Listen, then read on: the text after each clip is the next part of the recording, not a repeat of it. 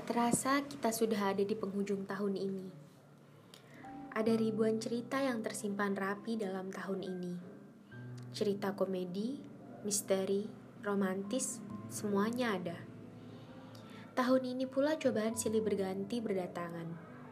Mulai dari virus, bencana alam, kacaunya ekonomi, dan berbagai masalah lainnya. Tahun ini pula banyak hati yang patah sebab cinta. Banyak rindu yang tak menemukan obatnya. Banyak pekerja yang kehilangan mata pencahariannya.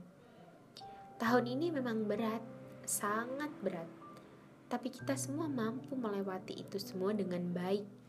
Meski kita terkekeh dan ingin menyerah di beberapa situasi, namun kita berhasil mengalahkan rasa itu kita menang.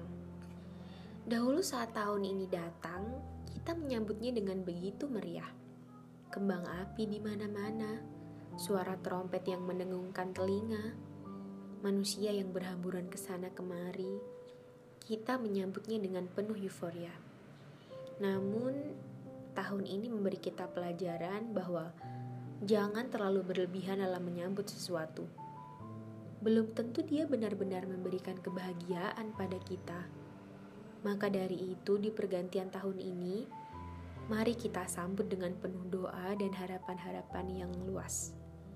Semoga di tahun baru ini tak ada lagi cerita-cerita kelam, tak ada lagi cobaan-cobaan yang berat, tak ada lagi hati yang patah, tak ada lagi rindu yang tak menemukan obatnya.